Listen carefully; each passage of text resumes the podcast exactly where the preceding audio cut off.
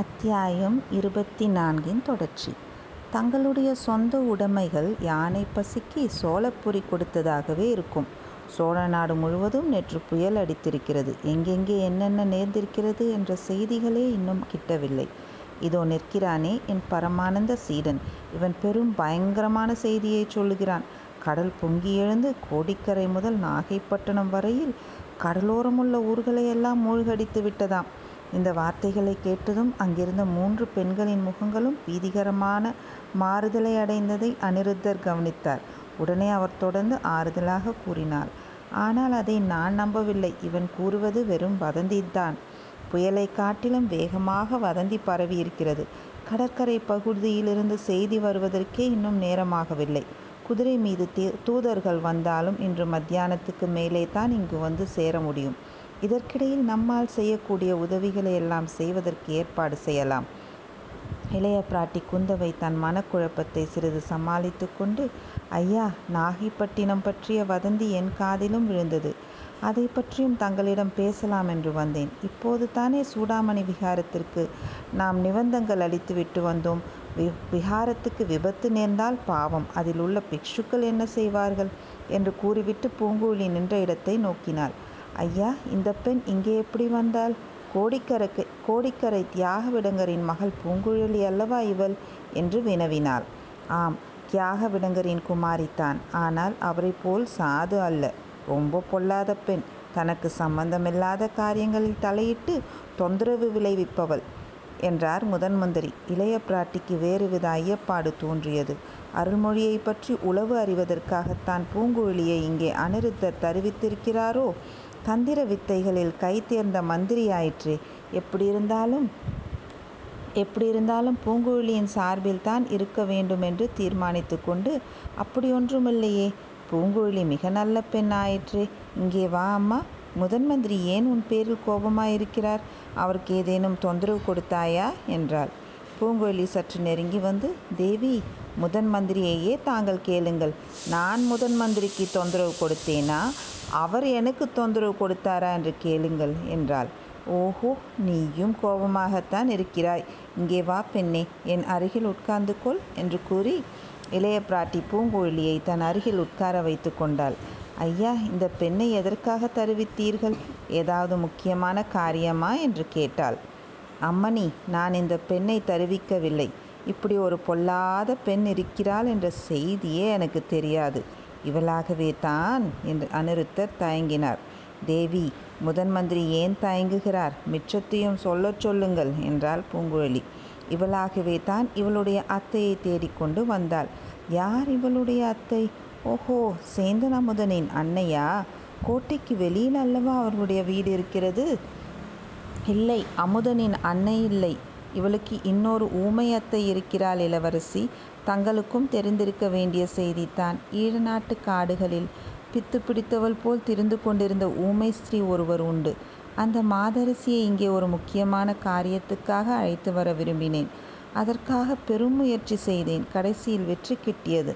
அந்த சமயத்தில் குந்தவை தேவி சொல்லி முடியாத பரபரப்பை அடைந்து உண்மையாகவா? அந்த பெண்மணி இப்போது இங்கே இருக்கிறாளா? நான் உடனே பார்க்க வேண்டும் என்று சொல்லிக்கொண்டே பீடத்தை விட்டு எழுந்தாள். மன்னிக்க வேண்டும் தேவி. வெற்றி கிட்டும் சமயத்தில் இந்தப் பெண் குறுக்கிட்டு காரியத்தைக் கெடுத்து விட்டாள் என்றார் முதன்மந்திரி. குந்தவை மிக்க ஏமாற்றத்துடன் திரும்பவும் உட்கார்ந்து பூங்குழலி இது உண்மைதானா? என்ன காரியம் செய்து விட்டாய் என்றாள். தேவி என் அத்தையை அழைத்து வருவதற்கு முதன்மந்திரி கையாண்ட முறையைக் கேளுங்கள். அப்போது என் பேரில் குற்றம் சொல்ல மாட்டீர்கள் என்றாள் பூங்குழலி. பிறகு முதன்மந்திரி நடந்தவற்றைச் சுருக்கமாகக் கூறினார். கேட்டுக் கொண்டிருந்த இளைய பிராட்டி அப்படியானால் இந்தக் கோட்டைக்குப் பக்கத்திலேதானே எங்கேனும் இருக்க வேணும். தேடிப் பார்க்கலாமே என்றாள். நல்ல நல்ல வேலையாக தேடிப் பார்க்க வேண்டிய அவசியம் கூட இல்லை. சேந்தன் அமுதன் குடிசையில் இன்று காலையில் பார்த்ததாக என் சீடன் சொல்கிறான் என்றார் முதன் மந்திரி அப்படியானால் ஏன் வீண் காலதாமதம்? மற்ற காரியங்களெல்லாம் அப்புறம் பார்த்து கொள்ளலாம். நாமே போய் அழைத்து வருவோம். தாங்கள் வருவதற்கு இல்லாவிட்டால் நான் போய் வருகிறேன். வானதி புறப்படு போகலாம் என்றாள். ஆழ்வார்க்கடியான் அப்போது குறுக்கிட்டு தேவி சற்று யோசித்துச் செய்ய வேண்டும். புதிய மனிதர்கள் கூட்டமாய் வருவதைக் கண்டால் அந்த அம்மாள் மிரண்டு ஓடத் தொடங்கிவிடலாம். பிறகு புயலைப் பிடித்தாலும் அந்த அம்மணியைப் பிடிக்க முடியாது என்று சொன்னான். ஆம் திருமறை சொல்வது சரிதான். நம்மைப் பார்த்தாலும் பூங்கோழியின் அத்தை மிரண்டு ஓடத் தொடங்கிவிடலாம். நமது பிரயத்தனமெல்லாம் வீணாகிவிடும். நீ என்ன யோசனை சொல்கிறாய் திருமலை? என்று முதன்மந்திரி கேட்டார். இந்த பெண்மணியையே போய் அழைத்து வரும்படி சொல்லுங்கள். இந்த உலகத்தில் அந்த மாதரசியை கட்டுக்குள் வைக்கக்கூடியவர்கள் இரண்டே பேர்தான். அவர்களில் இந்த பெண் ஒருத்தி. இன்னொருவர் யார்? என்று முதன்மந்திரி கேட்டதற்கு ஆழ்வார்க்கடியான் சிறிது தயங்கி இன்னொருவர் கடலில் மூழ்கிவிட்டதாக ஊரெல்லாம் வதந்தியாயிருக்கிறது என்றான். குந்தவை தேவி அதை கவனியாதவள் போல் பூங்குழலியைப் பார்த்து கரையர் மகளே உடனே போய் உன் அத்தையை இங்கே அழைத்து வா. அவளுக்கு இங்கே ஒரு கெடுதியும் நேராது. மிக முக்கியமான காரியமாக உன் அத்தையை உடனே நான் பார்க்க வேண்டியிருக்கிறது. எனக்காக இந்த உதவி செய்வாய் அல்லவா? என்றாள். ஆகட்டும் அம்மா முயன்று பார்க்கிறேன். ஆனால் முதன்மந்திரி இப்படிப்பட்ட உபாயத்தைக் கடைப்பிடித்திருக்க வேண்டியதில்லை. முன்னாலேயே எனக்குத் தெரிந்திருந்தால் ஆமாம் விஷயங்களை மறைத்து வைப்பதில் இம்மாதிரி அசந்தர்ப்பங்கள் நேரத்தான் நேருகின்றன. அதை நானே உணர்ந்து வருத்தப்பட்டு கொண்டிருக்கிறேன். சீக்கிரம் அத்தையை அழைத்து கொண்டு வா. அதற்குப் பிறகு இன்னொரு முக்கியமான வேலை உனக்கு இருக்கிறது என்றாள் இளைய பிராட்டி. திருமலை நீயும் இந்த பெண்ணோடு போய்விட்டு வா.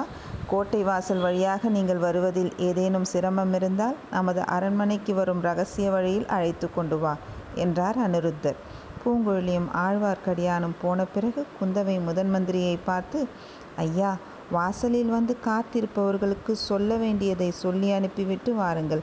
மிக முக்கியமான காரியங்களைப் பற்றி தங்களிடம் ஆலோசனை கேட்க வேண்டியிருக்கிறது என்றாள். இதோ வந்து விடுகிறேன் தாயே. எனக்கும் தங்களிடம் பேச வேண்டியது இருக்கிறது என்று சொல்லிவிட்டு அனிருத்தர் சென்றார். இத்தனை நேரமும் மௌனமாக இருந்த வானதி அக்கா பூங்குழலிக்கு இன்னொரு முக்கியமான காரியம் என்ன வைத்திருக்கிறீர்கள்? மறுபடியும் நாகைப்பட்டினத்துக்கு அனுப்பப் போகிறீர்களா? என்று கேட்டாள். ஆம் வானதி. நீ வீணாகக் கவலைப்படாதே. பொன்னியின் செல்வனுக்கு ஆபத்து ஒன்றும் நேர்ந்து விடாது. நானும் அவளுடன் நாகைப்பட்டினத்துக்குப் போகிறேனே அக்கா. நீ போய் என்ன செய்வாய்? உன்னை காப்பாற்றுவதற்கு வேறு யாராவது வேண்டுமே. அந்த ஓடக்காரிக்கு என்னை கண்டால் பிடிக்கவே இல்லையே அக்கா. எப்படி அடி அவள் மனதை நீ கண்டுபிடித்தாய் என்னுடன் அவள் பேசவே இல்லை. நீயும் அவளோடு பேசவில்லை. அவளும் உன்னோடு பேசவில்லை. நான் அடிக்கடி அவள் முகத்தை பார்த்து கொண்டிருந்தேன். அவள் என்னை ஒரு தடவை கூட திரும்பிப் பார்க்கவில்லை. அவளுக்கு ஏதோ என் பேரில் கோபம். ஆமாம் அடிவானத்தி இந்த நாட்டில் உள்ள கல்யாணமாகாத கன்னிப் பெண்களுக்கெல்லாம் உன் பேரில் கோபமாய்த்தான் இருக்கும். அதற்காக நீ வருத்தப்படுவதில் பயனில்லை என்று சொன்னாள் இளைய பிராட்டி குந்தவை தேவி. அத்தியாயம் இருபத்தி ஐந்தின் இருபத்தி ஐந்து அனிருத்தரின் குற்றம் முதன் மந்திரி தன் அரண்மனை ஆசார வாசலில் காத்திருந்தவர்களை பார்த்து பேசி அனுப்பிவிட்டு விரைவிலேயே திரும்பி வந்தார். அம்மணி ஏதோ என்னால் முடிந்த வரைக்கும் ஏற்பாடு செய்திருக்கிறேன். புயலினால் நேர்ந்த சேதங்களை அறிந்து வர நாலா பக்கமும் ஆட்களை அனுப்பியிருக்கிறேன். சின்ன பழுவேட்டரையருக்கும் சொல்லி அனுப்பியிருக்கிறேன். நம் இருவரின் பொறுப்பிலும் பொக்கிஷ சாலையை திறந்துவிட வேண்டுமென்று. ஐயா பெரிய பழுவேட்டரையரின் மாளிகையொட்டி நிலவறை பொக்கிஷம் ஒன்று இருக்கிறதாமே. அதில் கணக்கில்லாத பொருள்கள் குவிந்திருப்பது உண்மையா? பெரிய பிராட்டி ஒரு தடவை சொன்னார்கள். அதை திறந்தால் அதில் உள்ள பொருளைக் கொண்டு ஆயிரம் பெரிய கோயில்கள் புதியதாய் கட்டலாமே என்று அந்த அம்மாளுக்கு எண்ணம். நான் கூட அந்த நிலவறைக்குள் போனதில்லை அம்மா. அதற்குள் ஒரு தடவை போகிறவர்கள் உயிரோடு திரும்புவதில்லை என்றார் முதன்மந்திரி.